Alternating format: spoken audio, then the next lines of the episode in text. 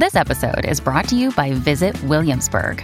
In Williamsburg, Virginia, there's never too much of a good thing. Whether you're a foodie, a golfer, a history buff, a shopaholic, an outdoor enthusiast, or a thrill seeker, you'll find what you came for here and more. So ask yourself, what is it you want? Discover Williamsburg and plan your trip at visitwilliamsburg.com. Another day is here, and you're ready for it. What to wear? Check. Breakfast, lunch, and dinner? Check. Planning for what's next and how to save for it? That's where Bank of America can help. For your financial to dos, Bank of America has experts ready to help get you closer to your goals. Get started at one of our local financial centers or 24-7 in our mobile banking app. Find a location near you at bankofamerica.com slash talk to us. What would you like the power to do? Mobile banking requires downloading the app and is only available for select devices. Message and data rates may apply. Bank of America and a member FDIC.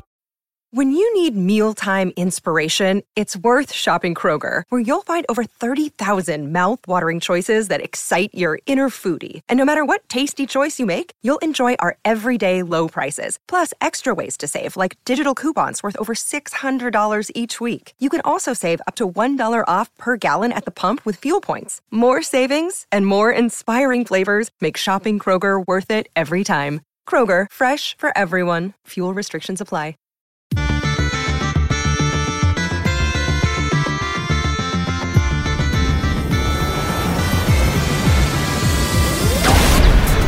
Hello and welcome to the EDH Recast. My name is Joey Schultz and I'm joined as always by my fantastic co-hosts. Up first, he went to an acting class and when he was asked to improvise, he got on stage and tapped a bunch of artifacts. It's Matt Morgan. So my friend got a degree in Egyptology, but he still couldn't find a job, so they told him you should probably go back and get another degree in Egyptology, which he did. I, I told him, you know, in your case, college is quite literally a pyramid scheme. Ooh, you know, Matt, that sounds like too much. Ha ha ha. Did I do it? Did I dad joke successfully or no? I, I'm going to call my mummy. I'm so sad about this. I, I'm I'm really just torn up. I'm I you're gonna have to wrap me up and, and just coddle me a little bit here. I, I, I get it. You're mm. better at this than me. I I love. it I so am I am I am. Yeah, I, yeah, And so I think humble. at least you're not in denial about it. Hey, well done, well done. Up next, when I tapped my creature so that my vehicles would become crude, he told me, well, they ought to watch their language. It's Dana Roach. Um, I just got a text alert on my phone that a cheese factory exploded in France. Um, debris is everywhere. The debris. I Classic I was not prepared joke. for What that one. what brie is it? Dubrie. Debris.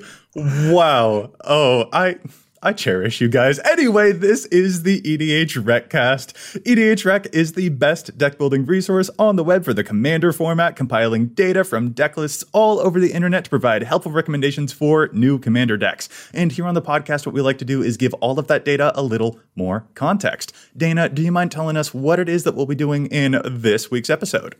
We are going to be talking about the most unique commanders.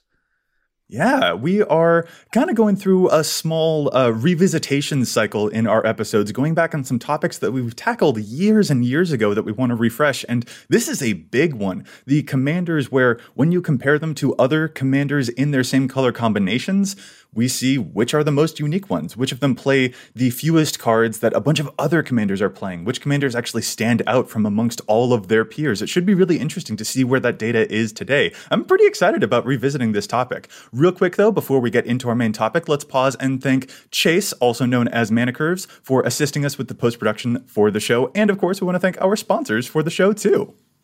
The EDH is sponsored by Card Kingdom and TCG Player. Buying from them is like having three ley lines in your opening hand. Just go to EDH Rec and click on the card in question, choose the vendor link down below. Doing so supports both the site and the show. And if you'd prefer to support the show directly, you can do so over at patreon.com slash EDHRecast, where we have patron tiers of all levels, whether you want to join the amazing Discord community that we have going on over there, you want to see all the episodes maybe a day early, or you want that special and most coveted weekly shout out. We have tiers of all levels, and it's just a great way to support the show, also while getting yourself a nice little bonus in return. So, with that said, I'm going to give it over to Mr. Adam Setterberg. Thank you so much, Adam, for your support. You are getting that awesome patron shout out. So thank you so much for all of your support. We definitely appreciate it. And for you dealing with all of these uh, these dead jokes that we just beat to death and, and probably should bury them in a tomb somewhere. hey, there there it is. Adam, thank you so much for your Patreonage instead of patronage. Does that make sense? Maybe I should just stick to the show notes. So let's move into our main topic. We are talking about the most unique commanders in every single color combination. We're going to go through them all. And specifically, a way that we should preface how this is being done is again, we're measuring uniqueness in the same way that we are measuring the synergy scores on the EDHREC site. These commanders run X cards that other commanders of the same color combination are not playing. So these commanders have the greatest number of unique cards in their decks compared to other commanders of the same color combination. And let's dive right into it. We are actually going to start with the two color pairings, and we'll kick it off with Azorius. Dana, do you mind telling us what is the most popular Azorius commander? Excuse me, not popular, the most unique Azorius commander compared to other Azorius commanders? Uh, the most unique Azorius commander is Sygg River Guide. Um, 287 decks in the database, and there's 41 unique cards in the average Sygg deck. Um, Sygg is a Azorius merfolk, obviously. Um, merfolk wizard, technically, a white and a blue with island walk for a 2 2. And this has the ability for one and a white, target merfolk you control gains protection of a color of your choice until end of turn. So we're looking at a commander here that's in uh, colors that don't traditionally have a lot of merfolk white that's running a bunch of merfolk. It's, it's, it's going to be kind of a unique thing in Azorius colors. I, I don't know if I would have guessed Sygg, but like once I saw Sygg's name, I immediately knew why it was the, the number one Azorius commander on this list. Yep, that's a unique tribe for sure. Yeah, it, it, it, hasn't been since I want to say Lorwyn, the original time Sygg was printed, that we actually got any real white merfolk, any support for merfolk in that color. So yeah, you're you're kind of limited, but also nobody else is really doing that because Sygg kind of does it pretty specifically too. Yeah, I'll be really interested to see if we ever do see merfolk that are not just in green and blue, but also in blue and white again. But for now, a lot of the Azoria stuff that we typically see does tend to be like artifacts and control strategies and tapping stuff down. And, you know, even though we've gotten new like vehicle stuff that's going on now, Merfolk is a bit more obscure. But if we do ever go back to some other planes that have a lot of Merfolk, it would be interesting to see if this is a commander that can actually get a bit more love. Because right now it feels to me like a commander that is unique as a result of the fact that it hasn't gotten enough love. It would be interesting to see if that evolves in the future. Uh, let's move right from Azorius into to Dimir now. And this is a very strange one that I know I didn't see coming. The most unique Dimir commander is one called Skeleton Ship. And um, immediately, Dana, I actually have to ask you if you know what this card is, because I do not know what this card is, and it seems like one that might be up your alley. I, I it does because I play a lot of Dimir, so at, at various points I've considered making this deck. So yes, I, I know Skeleton Ship is a zero three um, skeleton that you can tap to put a minus one counter on a target creature. Well, and don't forget, it, it, it has at one point it was considered island home, which is a mechanic they haven't done in a very long time. Yes. Um, but if you don't control any islands, you have to get rid of or sacrifice. I believe is the current errata term on Skeleton Ship too. Yeah, a five mana Dimir zero three that can put some minus one counters onto some things by tapping.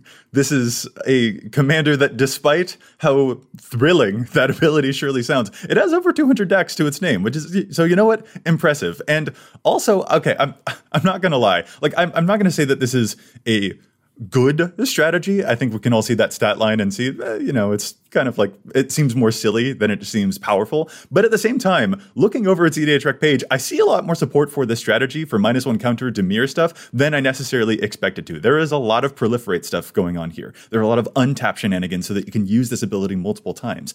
And frankly, I gotta respect this one. A very popular card for Skeleton Ship is the card Horobi Death's Wail, where uh, whenever creatures are targeted, they are immediately killed. So Skeleton Ship, instead of putting minus one counters onto things, can actually just kill a bunch of things instead. And that is honestly a very potent synergy. So, you know what? I'm, I'm being a little facetious about, you know, oh, skeleton ship. What is this? That's a little bit weird. But like, it's weird and I think the best way, and I can't help but respect it. Yeah, I, I totally agree. I mean, it, has got a real, really unique deck that it, that it lends itself to that nothing else really in Dimir Colors is probably doing. And you know, five men is a lot, but it's not necessarily an uncastable amount of mana, like some old legends we would occasionally see, that's doable. So it'd be great if it wasn't a zero three, maybe, but um, that that bit's unfortunate. But no, that's it, that's a fun playable older card, and I'm glad to see that there's enough decks for it to pop up on this list. Exactly. Yeah, you you put it out there with a nest of scarabs to make a bunch of insects while you're mm. at it, and then you proliferate a bunch of those, and you are making an army slowly. right. I respect it. Again, it's a it's a, it's a little much, but you know, I think it is worth the work. It's it will require some patience, but I think that it will pay us off. But that's what we've got going on in Dimir. Matt, let's move on to Rakdos. So for Rakdos, we have Blim Comedic Genius, which is two in black and a red for a legendary imp with flying of 4 3. And whenever Blim Comedic Genius deals combat damage to a player, that player gains control of target permanent you control. Then that player loses life and discards cards equal to the number of permanents they control but do not own. Uh, so this is uh, it, you're giving away all of your permanents, which is something that it's kind of weird. Kind of you usually don't think, well, I want to be giving my stuff to other players. Uh, it's not something you would typically probably want to be doing. But Blim finds a way to do that, uh, whether it's demonic lore or maybe even like immortal coil. Mm. There's quite a few little tips and tricks that you can pull out with Blim that your typical Rakdos commander is not looking to do. Yeah, no other Rakdos deck wants to run Immortal Coil naturally. That's a card that says if there are no cards in your graveyard, you lose the game. But Blim will give those cards away to other players. It's like a, a version of Zedruu the Greathearted, only a lot meaner. Um, and usually Rakdos is mean in completely different ways, by just beating you in the face or using a bunch of things that are Punisher and make people lose life. But in this case, it's a lot cleverer. It's very tricksy, and I totally respect that for the Rakdos stuff too. So, yeah, pretty straightforward stuff there. I think even if we hadn't run this report, we'd probably be able to tell that Blim is pretty unique compared to other Rakdos commanders. But now that moves us on to Gruul. And fun thing for Gruul, we actually have a tie for the most unique Gruul commanders, which is itself not necessarily unique. Uh, the commanders here are Gallia of the Endless Dance and Hallar the Fire Fletcher. So starting with Hallar the Fire Fletcher, actually, this is the Gruul commander, 3 mana, 3 3 with Trample, that cares about when you cast kicked spells. Whenever you cast a kicked spell, you get plus one counters onto Hallar, and then they deal damage to each of your opponents equal to the number of counters that are on them. So this is a kicker deck, and there aren't going to be a lot of other kicker Gruul commanders. Gallia of the Endless Dance, meanwhile, is a 2 mana 2 2 satyr with haste that pumps up your other satyrs, and whenever you attack with three or more creatures, you may discard a card at random, and then you draw two cards. And so here we also see something that is going to be unique compared to other Gruul commanders too, that there's going to be a satyr tribal deck here, basically.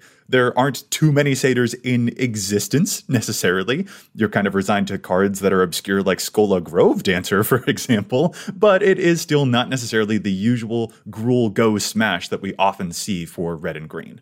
And this is particularly an important point you made there, Joey, about things you don't see in red and green, because Gruul commanders tend to be pretty stompy and relatively straightforward to doing things with like trample or or you know increasing the the damage or power of a creature.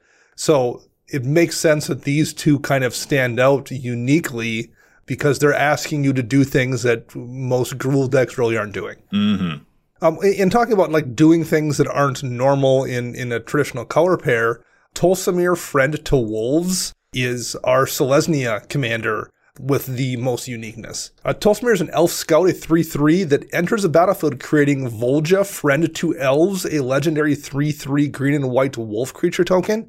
And whenever a wolf enters the battlefield under your control, you gain three life, and that creature fights one target creature you don't control. Uh, so Tolsimir is asking you to more or less play a bunch of wolves. Again, this is a repeating theme, but we'll say it again. That's just not something any deck really is asking you to do, let alone one in Selesnya. Just run a bunch of wolves. Yeah, it's kind of a narrow tribe that hasn't really been fleshed out too much. So when you, you know you're getting like your your one wolf a year, you get pretty specific. Nobody else is really playing around with that. So yeah, it it, it adds up on why Tolsimir is playing all these unique cards that yeah, it's not a tribe that Selesnya usually does a whole lot with. If if Mr. Selesnya Matt Morgan isn't playing Wolf Tribal, it I must would be know. kind of obscure. Yeah, yeah, I would even know what Selesnya tends to be doing, and Wolf Tribal not too common. Yeah, I was just going to say, although then again, I feel like this could be the type of deck that does still get some benefit from the usual things that we like to see in Selesnya. Like you are making a bunch of wolf tokens in this deck, most likely. So the classic parallel lives and other token doublers are going to assist you a lot there that I, I would expect. So it is still the type of deck that I think could be supported by a lot of those staples. But when it comes to a niche tribe, those are certainly going to make you stand out from amongst the crowd. Um, Matt, is there any chance that you, Mr. Selesnya, will go to this unique version of Selesnya? Or are you happy with your already stompies? I'm happy with my already stompies because I, I, have three different versions of those stompies now. So true. So, so I don't. I mean, who knows? I, I may need a fourth Selesnya deck down the road. one, no one can tell. I, I don't have. I don't have soothsaying. I don't have a telling time in real life. Yeah. So I yeah I got I got to go with the cards. Yeah, and I at one point may need an 18th Golgari deck. It's it's hard to say. You can never really tell what's going on. You, you never know. You never know. exactly. Uh, moving on now to Orzhov. I was really pleased to see this one. Our next, our most unique commander here for Orzhov is Killian Ink Duelist from Strixhaven. And this is the Orzhov commander. He's a 2-2, and he makes spells that target creatures a lot cheaper. And this is an awesome thing to see for Orzhov. I think we typically associate Orzhov with a lot of the aristocrat stuff going on, sometimes even tokens and especially sacrificing tokens, and also a bunch of life gain. But Killian is standing out from amongst the crowd by instead being basically a really great Voltron because auras that you attach to Killian are going to cost less mana. And fun fact, a lot of your removal spells are also going to cost less mana when you're using them to kill your enemy's stuff. So that's pretty rad. You can even get away with not just playing auras that are a bit more unique in Orzhov, but also removal spells that would naturally be a lot more expensive and therefore the type of spells that you aren't going to to see in other Orzhov decks. And Killian's like, nah, for me, they're just like two mana instead of four. So I'm going to play a whole lot more of them. Yeah, the biggest problem with Utter End was it cost four mana, so it's good to see that costing two. That feels feels real nice. I mean, also spending just one mana for a generous gift, like that right, probably puts yeah. it in pretty serious category for being a, a, one of the better removal spells. But even then, Angelic Destiny for just two white, Ooh. that's pretty potent. I would say maybe even like pretty sweet. Yeah. But then you also get to reduce the cost of like your your bestow spells. You're seeing a lot of those bestow mechanics from back in Born of the Gods, the original Theros block, which is actually kind of a funny interaction, but also very powerful. Mm, I do like that too. Orzhov, Killian, Killian, you are killing it. You're you're right. you forced that so much. Like I'm forcing us to talk about Aegar the Freezing Flame, which is our Izzet entry into this list. Hide my head in shame. All right, go ahead, Matt. so so Aegar the Freezing Flame is the like I said the Izzet uh, giant wizard that we're going to talk about for being the most unique. Uh, one in Izzet colors for a three three giant wizard. Whenever a creature or planeswalker an opponent controls is dealt excess damage, if a giant wizard or spell you controlled dealt damage to it this turn, you draw a card. Uh, you don't see a lot of giant tribal, especially in Izzet colors, because uh, that just doesn't get fleshed out a whole lot. But here we are talking about the uh, the 896 decks currently playing uh, 26 total unique cards because you don't have a whole lot of giants in in blue, especially maybe like Frost Titan. That's about it. So yeah, you you, you have a fairly shallow card pool, but you're also doing something fairly specific. Uh, you want to be doing the damage with all these different things. So yeah, it's it's just not a great card pool to pull from because you've gotten very, very little giant support over the years. Yeah, Matt, honestly, if anything, I expected Aegar's uniqueness number to be higher than just 26 unique cards that show up in the average Aegar deck that don't show up in other Izzet decks. Because, like, Izzet is the spell slinger stuff. It's usually playing a bunch of the big instants and the big sorceries. And Aegar is over here with a little bit of spell synergy, but mostly it's all about the Giants. This is an unequivocally giant tribal commander deck, um, according to all of the data that we're seeing. So, if anything, I would have expected that uniqueness score to be a little bit higher. Yeah, it's just such a weird kind of mechanic.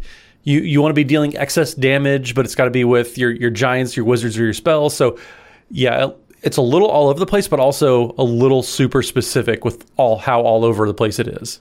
Well, up next, we'll go over to the Golgari uh, color pairing. The most unique commander here is Belbe Corrupted Observer. Uh, 25 unique cards on average in the 1800 different Belbe decks we have in the database, which is also a pretty impressive number. Yeah. Um, Belbe is a zombie elf. It says at the beginning of each player's post combat main phase, that player adds two colorless men to their pool for each of your opponents who lost a life this turn. So it affects everyone at the table, but presumably Belbe's deck will be built in a way that will best take advantage of that mana. Um, yeah, that I mean, it, it's a, a green um, black deck that's probably running things like artifact creatures or Eldrazi to to best mm. utilize all of that colorless mana. And that's just not something you're doing in, in Golgari, really, the color's most known for playing around in the graveyard. This just doesn't care about the graveyard. It's just probably casting things that require a good amount of colorless mana. And that, that's not at all surprisingly unique to this pairing.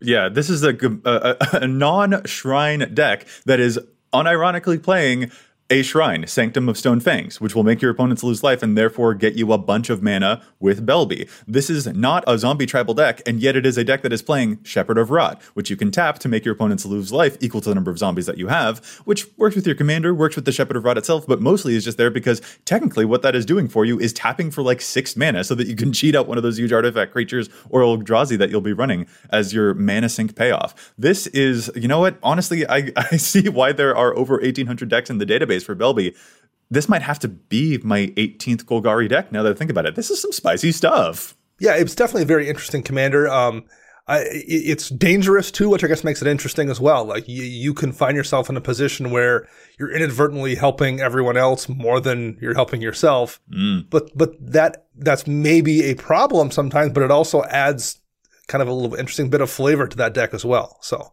um, yeah, very cool commander.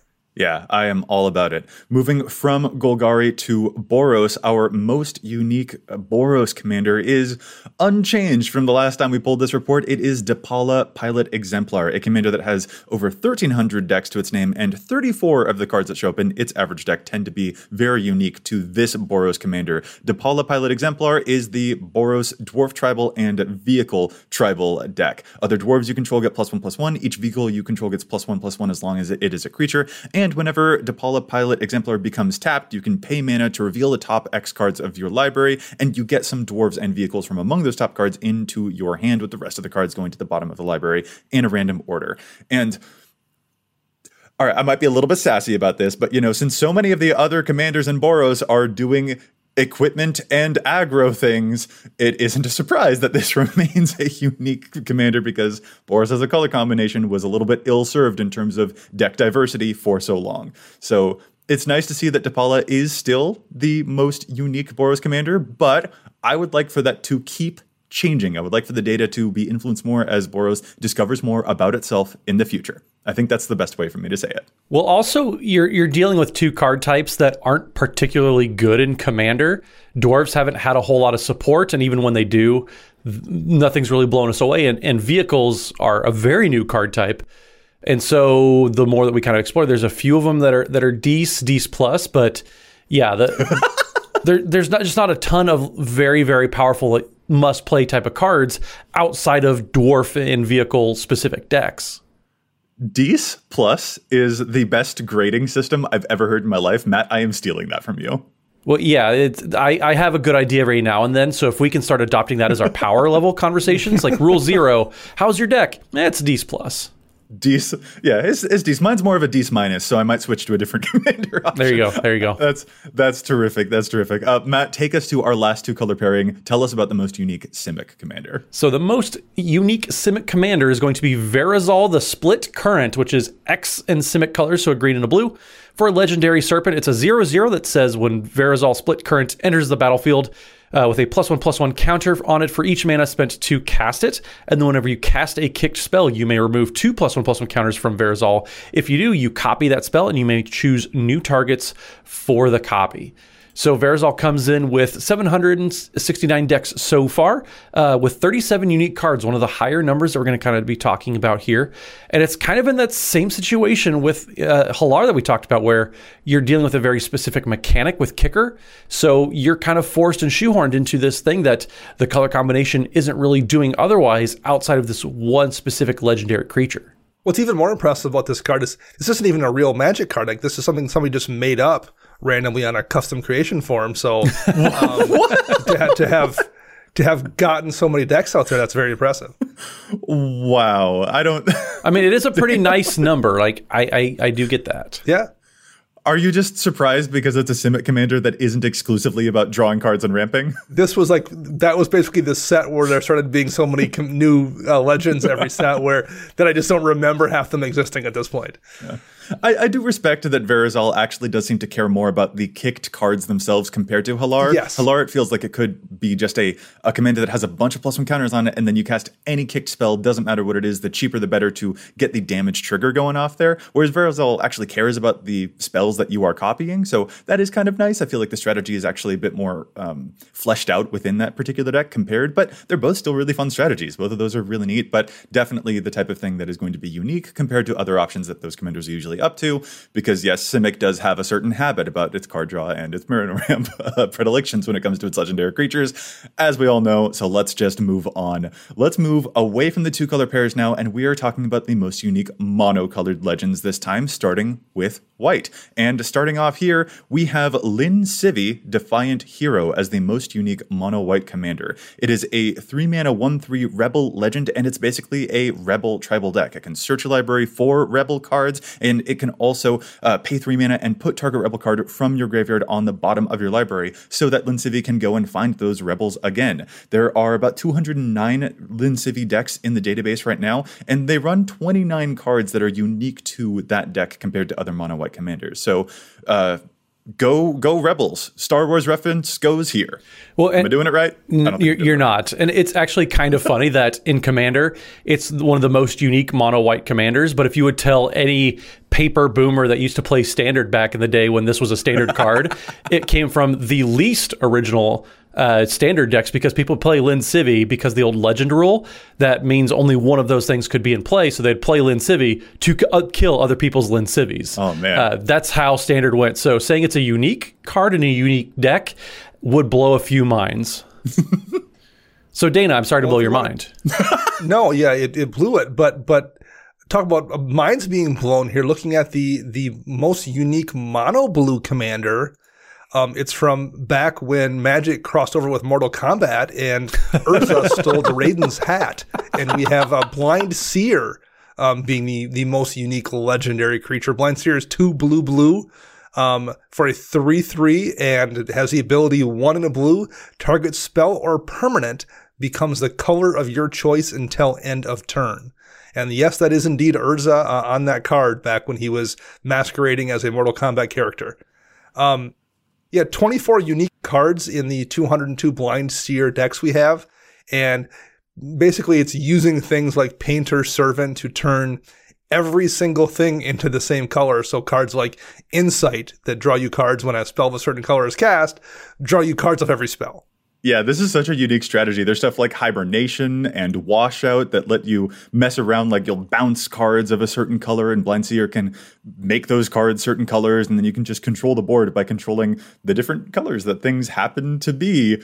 Um, I'm just I'm I'm reeling still because this is a back when creatures were still typelined as creature dash legend instead of legendary creature dash like creature subtypes and stuff like that. Like it doesn't even read it initially as a legendary creature to me because of the way that it's templated there just in the type line. So this is a really funny strategy. But you know what? Again, I gotta pay some respect here because there's actually some really cool tricks happening. It's not just a like as a niche strategy goes, it actually is pulling off some cool stuff because there are also cards like Willbender or Dismiss into Dream on this card's page. And those things can gain you control of stuff when you target them with random abilities, or make your opponents sacrifice stuff when you target them with random abilities. And again, the commander becomes a really cool force for removal right there in the uh, in the command zone. And that that is admittedly pretty clever and pretty potent.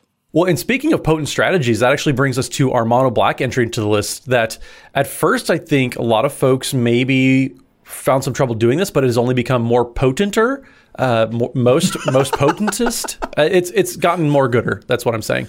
Uh, King more Macar, gooder. it's King Macar the Gold Cursed is what we're seeing for the most unique mono black commander. King Macar is two black black for a legendary human. That's a two three with the inspired keyword. So whenever King Macar the Gold Curse becomes untapped, you may exile target creature. If you do, put a colorless artifact uh, token named Gold onto the battlefield, and it has sacrificed this artifact to add one mana of any color to your mana pool pool. So when this set first came around, kind of the trick was to find a way to tap your creatures and hopefully not having to attack. Uh, you had stuff like Springleaf Drum that gave you free taps, but now we have the vehicle creature type, which is very easy to tap creatures. And so King Macar only has gotten more toys. It's easier for him to tap now, which means you can untap him much more easily and much safer these days. So we're seeing a lot of vehicles, and we see cards like Marionette Master that allow you to benefit from having a lot of gold in play. Yeah, we've got a respectable 469 decks for King Macar in the database, and in the average deck, 27 cards in King Macar's deck tend to be unique to Macar. And uh, I don't know, I guess we can't talk about this commander without making the obvious dude, where's Macar joke. That joke is older than you are, so I don't know how I feel You know about what? that. I got a slight laugh out of it, and that's what matters to me because I've been flubbing a lot of the jokes so far, but I kind of got that one, maybe. No? I, I don't think that joke was as inspired as you think it was. Hey! Insp- Ah, because it's on the card. I appreciate you, Matt. There you go. I, I appreciate you as well. I appreciate your effort. You're I would call you a treasurer, but he deals with gold tokens, so Dana, can you just talk about mono red, please? I can Take take this from us. I, I, I can and, and probably have to at this point. yes. the most unique mono red commander is Magda Brazen Outlaw. Uh, 2,500 decks with 18 unique cards in these decks. And, and Magda is basically a treasure maker that cares about dwarves. So when a dwarf attacks you, or dwarf is tapped, excuse me, you make a treasure. Magda is also one of the most popular mono red commanders. And there's a few different build paths here. You can, you know, build a deck that cares about dwarves, or one that cares about treasures, or one that cares about tutoring up artifacts or dragons, I suppose. But those aren't necessarily things that you normally associate with mono red anyway. So basically, whatever build path you choose to go down with Magda is probably going to look a little bit different than most other mono red decks. this this actually surprises me. I feel like treasures and especially, you know, dragons and even artifacts are themselves going to be Uh, those feel like classic red stuff to to me at least, but the the ways of acquiring those treasures must be unique compared to the things that other mono red decks are doing. Yeah, I- I think they are classic red things, but I think the way this deck wants to do them is maybe a little bit different than you traditionally see in a red deck that mm-hmm. cares about dragons or that cares about treasures. That's that's a really good way to to phrase it. I, w- I would say, yeah, this one did kind of surprise me, and I think it's important to note that again, this is one of the more popular mono red commanders out there, and this is a good distinction for us to make. Like even if it is not necessarily unique at the EDH tables, it is still a unique build path compared to other mono red decks, and that's a good distinction for us to keep in mind.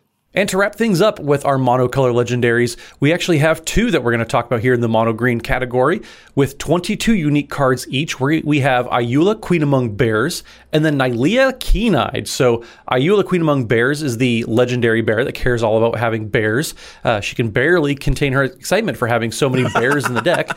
Whereas Nylea Keen-Eyed is from Theros Beyond Death, uh, where it's all about reducing the cost on your creature spells, and then you can actually pay two and re- uh, two and a green to reveal a top card of your library. If it's a creature card, you get to put it into your hand. Otherwise, you put it into your graveyard. So they're both doing very, very different things, but also. Uh, there's just kind of not a whole lot of overlap. We have a very specific tribe with Ayula, whereas Nylea kind of looking for the mono green graveyard filtering out.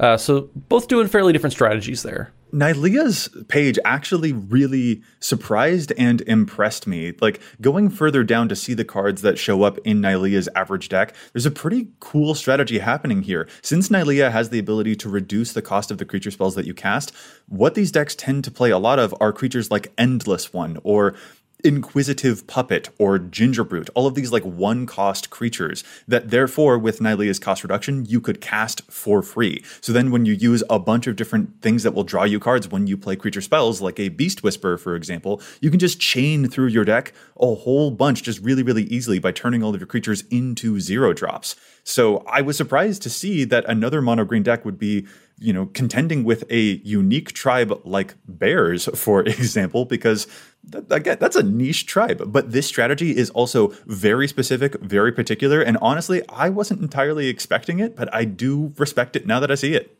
Those are both two commanders that are doing things that just isn't replicated very often in green. And, and I agree with you, Joey. The Nylea inclusion is not one I ever would have guessed. And once I've looked at that list, that's really, really interesting for sure. Yeah, I don't I don't think even morph decks are playing Keeper of the Lens, but here we are talking about it in a mono yeah. green deck. Uh, yeah. Welcome to 2022, everybody. There you go. there you go. Okay, we've gone through a whole bunch of those, but that's been a lot of data. So, what we need to do right now is pause, take a break from the data, and instead talk about some more data. Let's take a break for Challenge the Stats. What do you guys say? Challenge the Stats is an awesome segment here on the podcast where we take a look at all of the different stats on the website that we don't necessarily agree with because sometimes cards see too much or too little play. So we'd love to challenge those statistics. Matt, do you mind starting us off this week with your challenge?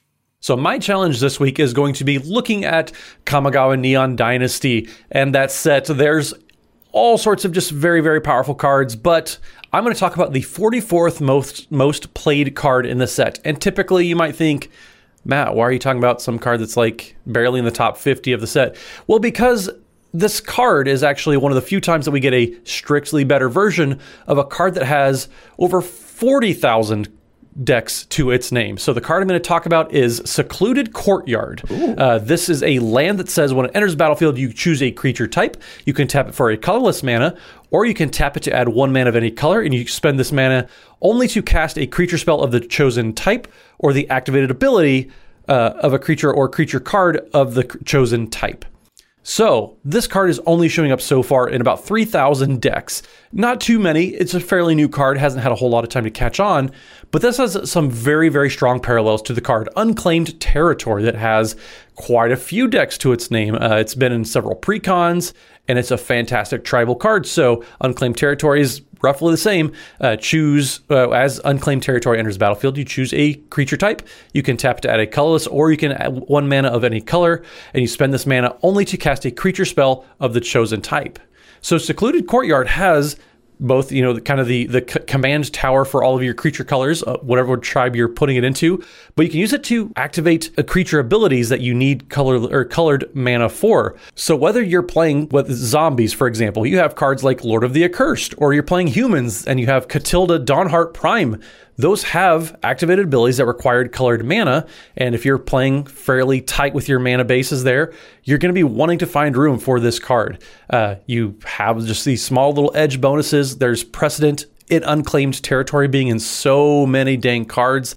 That secluded courtyard, as soon as we see another heavy tribal set come out or heavy tribal pre constructed cycle, uh, for those pre-constructed decks. Secluded Courtyard is just going to be one that you want to make sure you have several copies of, and it's already three dollars. Uh, it's just a very very powerful card, so you want to make sure you're getting these now while they're still relatively cheap because uh, they're probably going to get more expensive because people are going to be wanting to put them in a lot of tribal decks. That's a very interesting one. You're right. If if if the unclaimed territory is going to show up in near fifty thousand decks, then secluded courtyard ought to be right behind it. That is a a an effect that we clearly have demand for. I like this challenge a lot, Matt very well spotted. Don't let that card get buried within the the data for Neon Dynasty. Uh, I'll move on to my challenge now uh, here, and I'm talking about a kind of weird card. Uh, Fangren Marauder is my challenge for this week. A six mana five five beast that says whenever an artifact is put into a graveyard from the battlefield, you may gain five life. And this is basically pretty akin to a previous challenge I've done for the card Viridian Revel, which is a green enchantment that says whenever an artifact is put into the graveyard from play, you can draw a card. And this is basically along the same veins of hey, treasures are an enormous force in EDH right now. So if you want to incidentally gain, say, 25 life whenever your opponent is sacrificing a bunch of treasures because of all of the treasures that, for example, their dockside extortionist is making, um, this is actually a not insubstantial amount of life to gain. Specifically, there are some commanders that actually do care very much about not just artifact tokens, but also the act of gaining life, such as Gyome Master Chef which only 35% of Gyome decks are currently playing Fangren Marauder. And since Fangren Marauder itself shows up in less than a thousand decks, I don't know. It just seems like kind of a cool thing that does sort of respond to the the huge prevalence of artifact tokens that are now in the format. And this could be worth a look if you are interested in accidentally gaining a bunch of life whenever your opponents are using such a new staple token type in the format. Well, our last pick here uh, is also token based. This is coming from Nick Bundy, who you can find on Twitter at Nick S.E. Bundy. And the card Nick wants to challenge here is Body of Research in Esix Fractal Bloom decks. Uh, Esix is a commander that is is a um, fractal with flying, and the first time you would create one or more tokens during each of your turns, you may instead choose a creature other than X, Esix Fractal Bloom and create that many tokens that are copies of that creature. And body of research uh, create a zero zero green and blue fractal creature token and put X plus one plus one counters on it, where X is a number of cards in your library.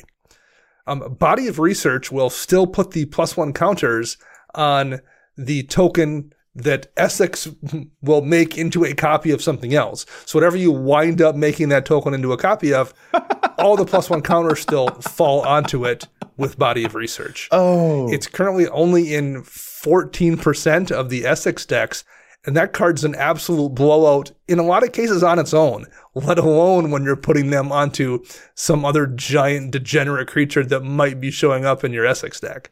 That is a very silly synergy. Uh, So instead of getting the, the zero zero or or whatever, Esix is going to be like, no, you've you've got some other creature that is also plus sixty five, plus sixty five. Just wow, didn't expect that. But uh, Nick, well done. This is a very funny challenge. If that happens to me during an EDH game, I'm going to be so happy. That's delightful. Yeah, you can wind up like putting, you know, 70 counters on your Sage of Hours or something and just take all of the turns. Yeah, there, there's just a lot of different weird ways you can go with it. Um, but again, it's, it's one of those cards where if you're just casting it on its own, it's still making you a ginormous creature. So by itself, it's great. And if you're using the Esix ability, it's that much better. I, I totally agree with Nick. This should be in more decks. I love that Simic design has gotten to the point where a card like Body of Research, which makes a big creature dependent on how many cards are left in your library, like Simic is really at that point where it actually is like, ah, you know what? It might only be like a 10-10 because I've drawn all of the cards in my library already, you know? Right. Yeah. it seems to be where where we're at. That is the balancing act of things. I don't know, I'm being a little facetious. How about instead we just move into our main topic? Let's go on to our three color commanders now and see what are the most unique three color commanders in the format, starting with Esper. And we're starting off with, funnily enough, Oloro, the ageless ascetic. There are 4,000 plus Oloro decks in the database, and Oloro decks tend to contain 31 unique cards compared to other Esper decks. So again, really popular commander here, but what other Esper deck is doing life gain stuff here? Like, it's a very classic strategy. It's actually a very popular strategy, but not in the context of Esper design. Esper design these days is all artifacts, enchantments, flying tokens. Oloro is the only life gain Esper commander, so he's unique almost by accident, it feels like. Yeah, unique by by the way of Esper decks don't really do what Oloro was doing anymore. That's mostly reserved for the Orzhov decks these days. So yeah, or Oloro was ahead and or be, behind the times, uh, depending on how you want to put it. Because just blue doesn't do a whole lot with with gaining life anymore. More of the control strategy or artifact strategies. Yeah, you're you're totally right, Joey. Yeah, it's very interesting stuff. So, I mean, that's quick and easy for Esper. Matt, do you want to move us on to Grixis? Who's the most unique Grixis commander these days? I'm I would be so cheery and excited to do this. I'll do this happily to talk about Lynde, Cheerful Tormentor, uh, which is one in Grixis for a legendary human warlock with two four with Death Touch. Uh, whenever a curse is put into your graveyard from the battlefield, you return it to the battlefield attached to you at the beginning of the next end step, and then at the beginning of your upkeep, you may attach a curse attached to you to one of your opponents, and if you do, you draw two cards. So right off the bat, we know exactly why Lynde Cheerful Tormentor is so unique, and that's because it's dealing with a very, very specific card type again, much like a lot of these other commanders that we've mentioned on the show today. Uh, dealing with curses specifically in Grixis colors. That Grixis colors don't really do a whole lot with enchantments to begin with, and so the fact that we have one that deals with not just enchantments but a specific type of enchantment, that's exactly why we're seeing such a high uniqueness score. Uh, 43 unique cards are showing up on Lynn's page compared to the average Grixis commander. Up next, we can take a look at the Jund commanders here. Um, Thantis the Warweaver is the most unique Jund commander. 1,800 decks with 36 unique cards. Thantis is a spider, uh, 5-5 vigilance and reach, that says all creatures attack each combat if able. And whenever a creature attacks you or a planeswalker you control, you put a plus one counter on Thantis. So there's a lot of uh, spiders and a lot of goad like effects looking at Thantis decks, which aren't things you associate at all with the usual Jund kind of heavy aggro creature beady facey kind of decks we see. I, think this was actually named by designers at Wizards of the Coast as a commander that they kind of regret because it came in a landfall Jund precon, but it had nothing to do with landfall and in that deck it was out of place. And it does seem as though that is also true for jund as a color combination in general. It is doing different stuff. Um, even from the very first moment that it hit the ground running it was being a bit more unique. Um, nowadays we have gotten more goad stuff especially in rakdos colors so i'm excited to see more of this style. I love the force combat stuff that's going on so thantis gets a thumbs up from me or eight thumbs up because you know spider uh, but yeah it is interesting just uh, seeing how this commander arrived has carried a lot of reputation with it as a result of that, maybe. Yeah, I, th- this was definitely a commander that was poorly served by the deck it was in. Yes. I could see a whole different, a, a different precon it showed up in that cared about things like goad or cared about things like spiders where it really like catches people's eye but because of the deck it was in it didn't do that I mean this this commander almost could be its own face commander for a deck because it's a yeah, super sure. unique ability, super unique card. I I like it, but yeah, you, it was very much disserviced by the pre-constructed deck that it came in. Mm-hmm. Uh, moving on now from Jund to Naya, the most unique Naya commander we're seeing is the most adorable one, Rin and Seri Inseparable, which have over 3,200 decks to their name and 35 unique cards in their average deck compared to other Naya commanders. Rin and Seri make you dog tokens when you cast cats, they make you cat tokens when you cast dogs. And the fun fact here is that if you play changelings, which are both cats and dogs, dogs, then you get both. So this is actually a weird dual tribal deck that also has a lot of changelings in the 99 here as well. And that definitely sets it apart from a lot of other Naya commanders.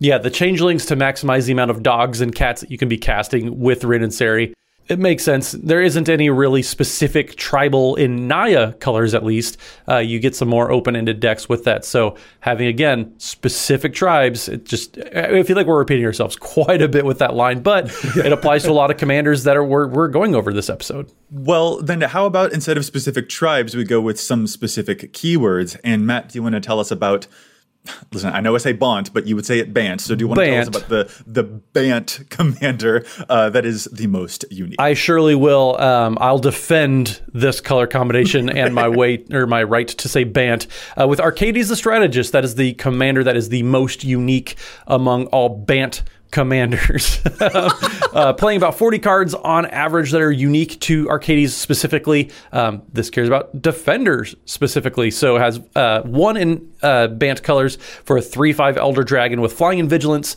Whenever a creature with Defender enters the battlefield under your control, you draw a card, and then each creature you control with Defender assigns combat damage equal to its toughness rather than its power and can attack as though it didn't have Defender. So, a very, very specific keyword, but you also get a lot of creatures that I don't think a lot of people would really be playing otherwise. uh, you have some some fairly big creatures like Wall of Denial. Uh, mm-hmm. yes, I, I, know Joey was in denial earlier, as in swimming in that river. But hey, we but got there. but there's also overgrown battlement, uh, very very commonly played. But it's not really played a lot outside of Arcades decks, just period, because you want a lot of creatures with a defender, and you're not doing that unless you have an Arcades deck, really. Well, and connected to this, when we move from Bont to Abzan, we will never hear the end of it. I know I pronounce things weird, I'm sorry. Uh, but the most unique Abzan commander is Doran the Siege Tower. Again, a toughness matters type of deck here, where creatures are using their toughness to fight instead of using their power to fight. And these are I feel like kind of still slightly unexplored territories. We've gotten these commanders that do allow you to do that type of, of design and you get to play huge big tree folks with big butts and stuff and then that, that's awesome but i don't know i can see why it might be the type of design that is hesitant to explore too much because it does every time i see one of these commanders hit the field it I have to like think real hard about the numbers that are on the field because the numbers are lying to me because mm-hmm. the power doesn't matter anymore. It's just the toughness. So it is actually difficult to get used to. But if they do explore it more, that would be kind of interesting to see. But yeah, Doran the Siege Tower has over 1,300 decks to its name and 25 unique cards in a Doran deck compared to other Abzan commanders. And I just like seeing these uh, similarities between what we've got going on with Arcades and with what we've got going on with Doran. Uh, moving on to the Jeskai color combination here, um, the most unique commander is also the goat here. Um,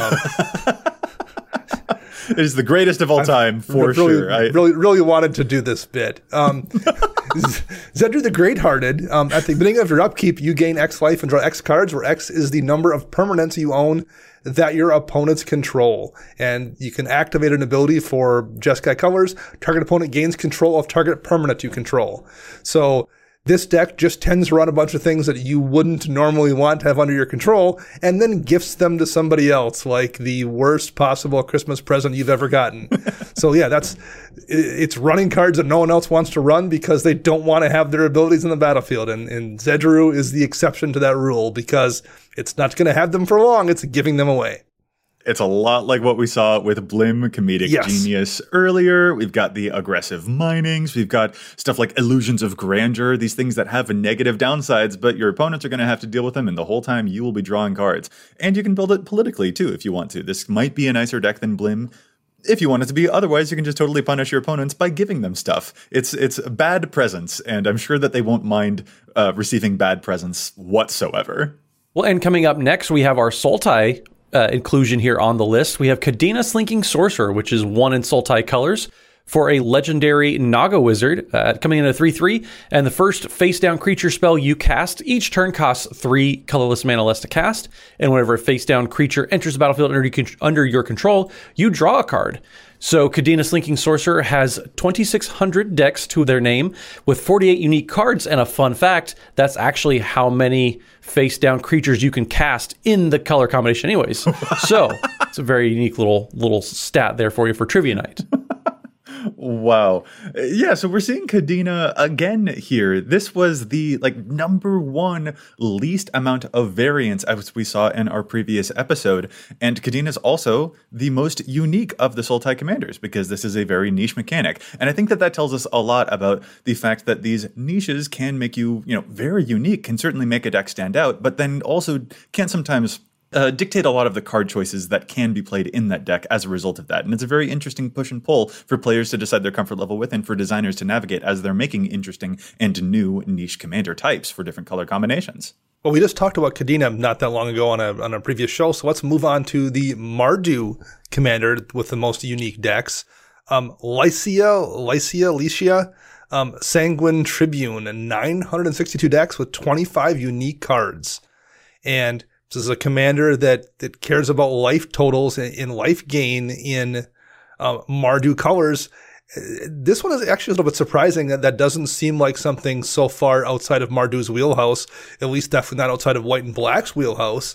Um, yeah. But it's so focused, I'm assuming, uh, on that one specific thing that we are seeing um, the most unique spread of cards here uh, among any of the commanders. This one does surprise me. Uh, 25 unique cards for uh, Lisha decks.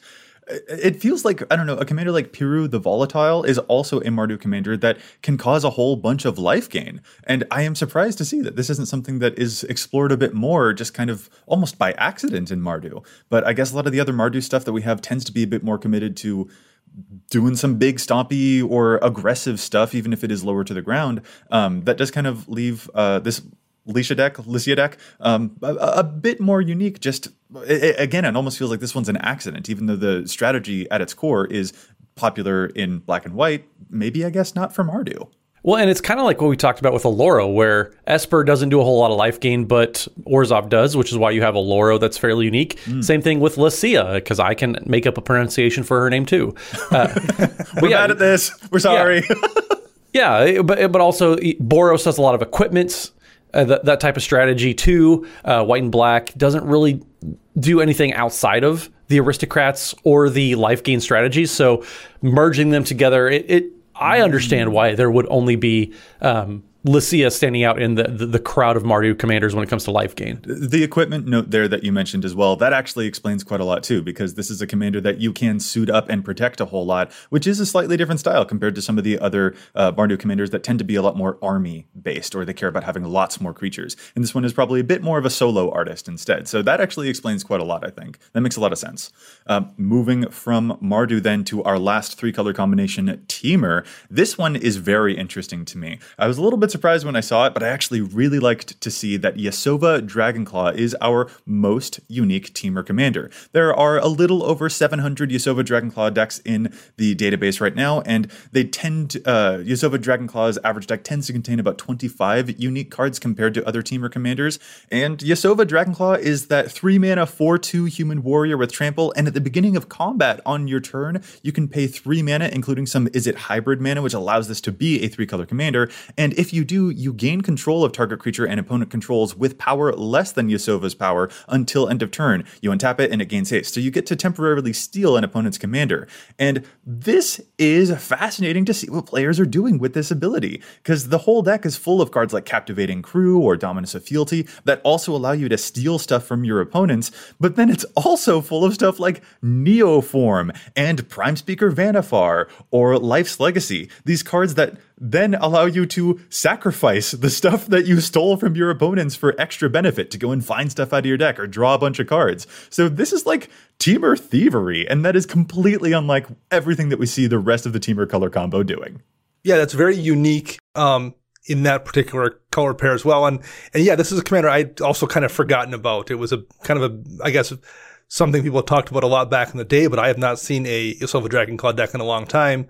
And once you see it showing up on this list, it makes sense considering uh, what a kind of specialized bit of tech this card tends to use that other Temur decks are definitely not using. Yeah, Temur is a color combination that is so weird to me. I can never get a, a hold on it, whether it wants to be creature based or spell based. But like stealing my opponent's stuff and then sacrificing it, I'm all about that. This is a Temur commander I can fully get behind, and uh, just it makes me happy. I feel like I finally found a commander I would be interested in for Temur. Um, so yeah, c- congrats to Yasova on that one. I'm I'm very impressed. This is a very nifty strategy.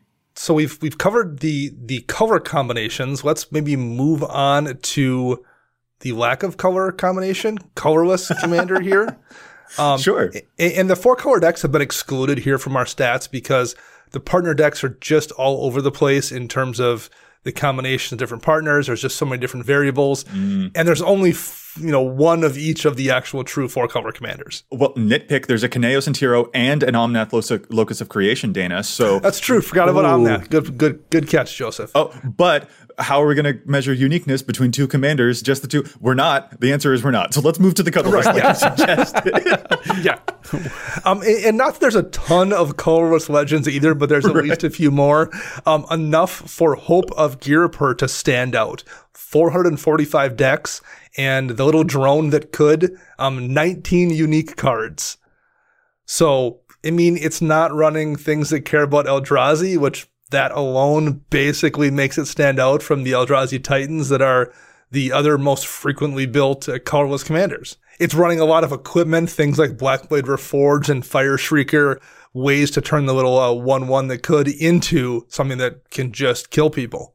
Well, and this this Hope of Ghirapur really gives you some hope when you see that Commander's Plate is one of the most played cards in the deck. Yes. Which is absolutely hilarious because it gets plus three, plus three, which is fine and all, but it has protection from each color that's not in your commander's color identity. So if you don't have any color identity, then, well, you just get protection. protection from. You get protection yeah, from all the colors. From your friends.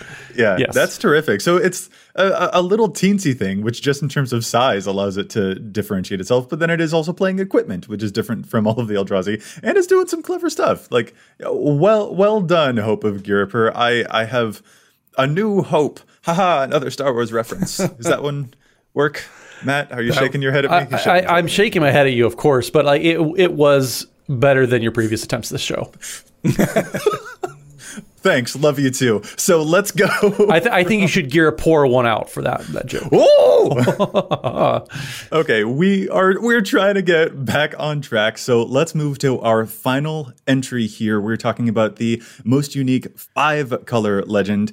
Um, and in this case, is actually kind of interesting because our most unique five color legend actually contains the greatest number of unique cards in its deck compared to all of the other commanders of their same color. So here we are talking about about Tazri, Beacon of Unity. Not the old Tazri, the new one, the party version. The 5 mana for 6 in white. Uh, it is a human warrior that costs 1 less to cast for each creature in your party, and then it has a multicolored activated ability that allows it to be a 5 color deck that allows you to look at the top 6 cards of your library and you can reveal up to 2 cleric, rogue, warrior, wizard, and or ally cards from among them and put them into your hand and the rest go on to the bottom of your library in a random order. This one has 51 unique cards in its average deck compared to five color commanders, making it, I guess, technically our most unique compared to other colors of the same color combination. So impressive stuff there, Tazri. And really the reason for this, the reason that we're seeing it be so unique compared to other five color legends is because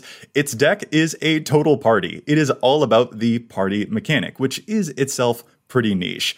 But it's not just about the party stuff. It's also got like a bunch of D&D references on this page too, which I for one did not expect. Yeah, that is not at all something I thought we were going to see with this commander as well. Um, I guess it makes sense in terms of the party mechanic being kind of a D&D feeling mechanic, but I would not have guessed that was the direction this commander was going to very much go.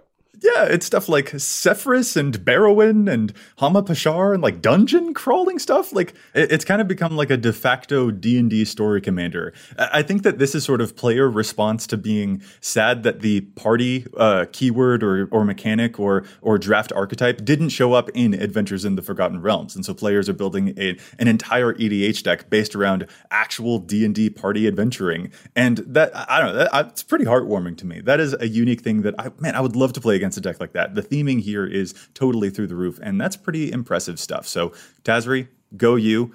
Gotta respect that. Beacon of Unity, indeed. But man, that is all of our commanders, our most unique commanders out there compared to other uh, commanders of the same color combination. What a meal of an episode this has been. But Dana, um, I guess I'll pass it off to you if there are any final observations that you have about the huge groupings of stuff that we just went through. Um, you know, I guess I will just repeat the same thing we, re- we said multiple times over the course of the show. Um, niche tribes and mechanics are just what tends to make this thing unique. Um, the uh, something in a color pairing, uh, going back to the very first commander we talked about, Sygg River Guide. There's just not a lot of things in white that care about merfolk. That makes that stand out, and, and that trend continued all the way through all of the commanders we looked at, where something that you don't see in those colors almost every single time is what made the particular commander with the most unique cards take that position. What I think this is a, a good chance to point out if you're looking for any given commander that stands out that does things differently, say you, you had a Golos deck or, or a Moldrotha deck that kind of was doing the same same as a lot of different decks out there, and you need something maybe to spruce up your, your deck builds, uh, what's in your arsenal starting with something along these types of lists is, is a really good chance to do something that you're not going to be doing typically in those colors. It's just a nice change of pace from, you know, your typical, oh, this color combination is always doing this. Well, this commander plays a, a, different type of strategy. Uh, give some of these a, a, shot. Maybe just even do a thought exercise, brew with them a little bit, see what you can come up with, and maybe that just gets you inspired to do something with maybe not that specific commander, but something different in those color combinations.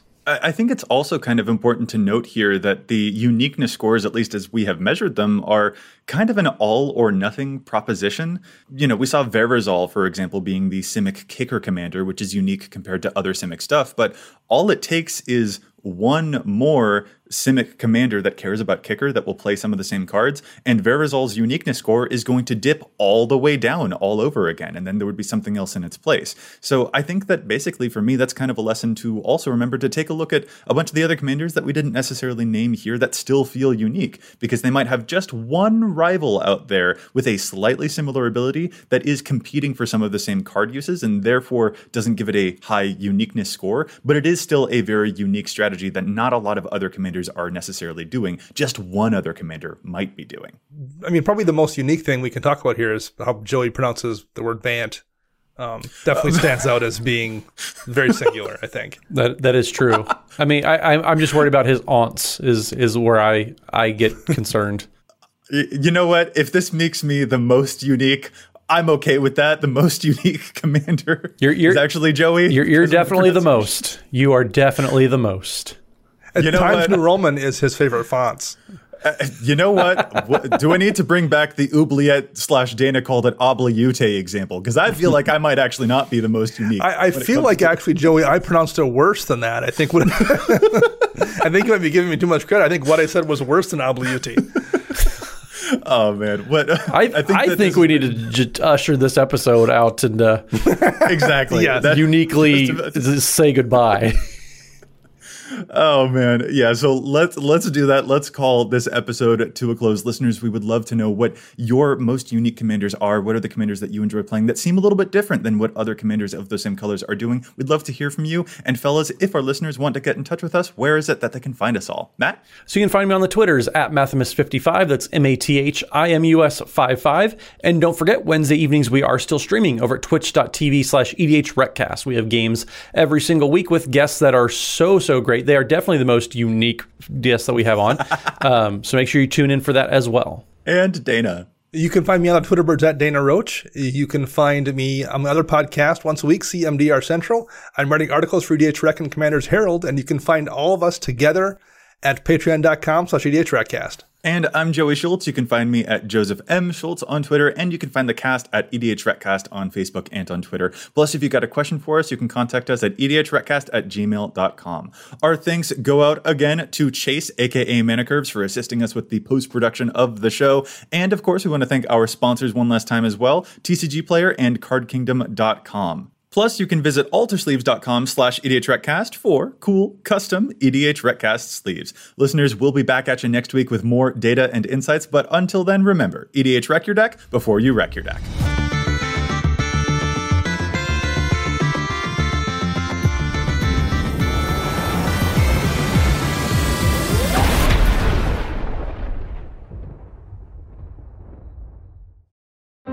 Grand Canyon University, we believe in equal opportunity, and the American dream starts with purpose. Whether your pursuit involves a bachelor's, master's, or doctoral degree, GCU's learning environments are designed for supportive networking and collaboration. With over 330 academic programs, GCU provides a path to help you fulfill your dreams. The pursuit to serve others is yours. Find your purpose at GCU. Private, Christian, affordable. Visit gcu.edu.